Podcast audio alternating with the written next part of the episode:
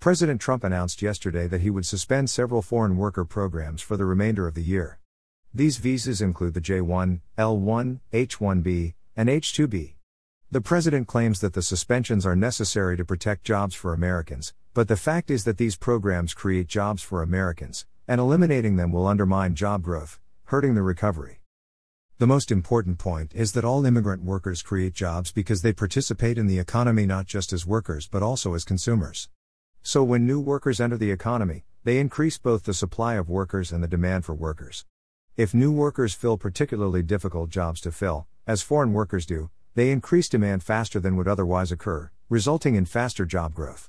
If Trump wants the economy to recover quickly, he should favor an all hands on deck approach, not a government micromanaged strategy.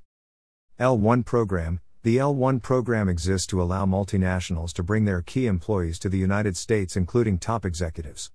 As I explained in my analysis of the program, the L1 visa is essential to businesses looking to invest or expand in the United States.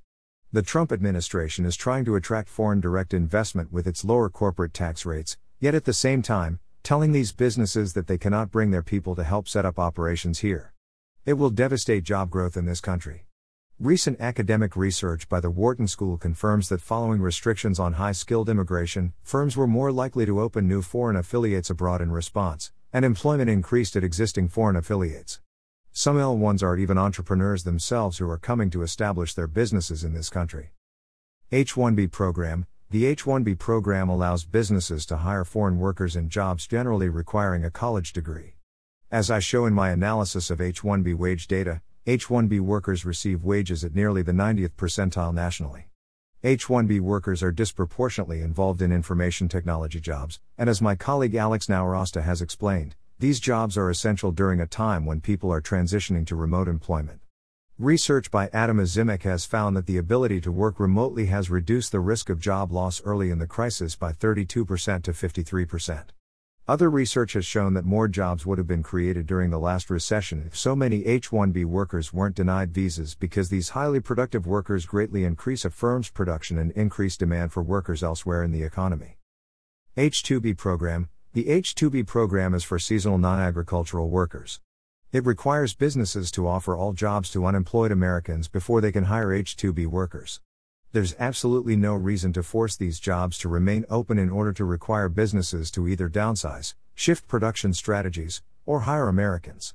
The longer these temporary seasonal jobs remain open, the less demand will be created for other, better, permanent jobs elsewhere in the economy.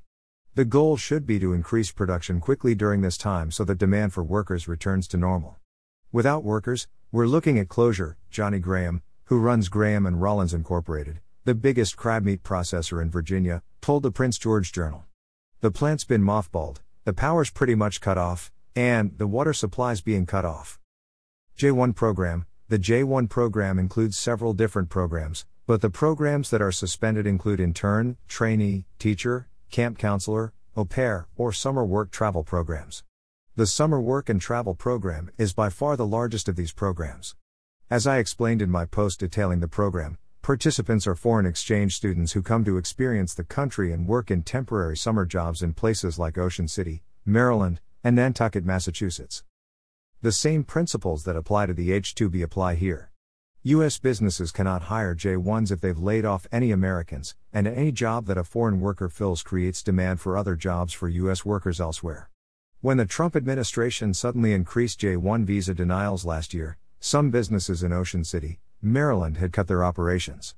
We reduced our hours, which in exchange has reduced our business, said Anna Dolle Bushnell, the co owner of Dolle's Candy Land in Ocean City. So May wasn't so great. It could have been a fantastic month, but we just weren't able to keep our stores open simply because we don't have enough staff.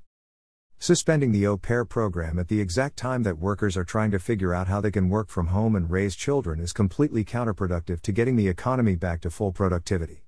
Moreover, research has shown that expanding childcare increases the productivity of U.S. workers, particularly women, resulting in higher incomes. If the president wants a V shaped recovery, turning down foreign investment, keeping out talented skilled workers, and punishing businesses trying to survive this period is not the way to do it. To respond to a downturn caused by a pandemic, the goal should be to stop the pandemic, not fundamentally alter the U.S. labor market.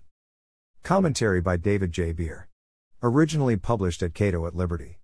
Https colon slash slash www.cato.org slash blog slash foreign worker programs Trump's order targets create jobs American zero.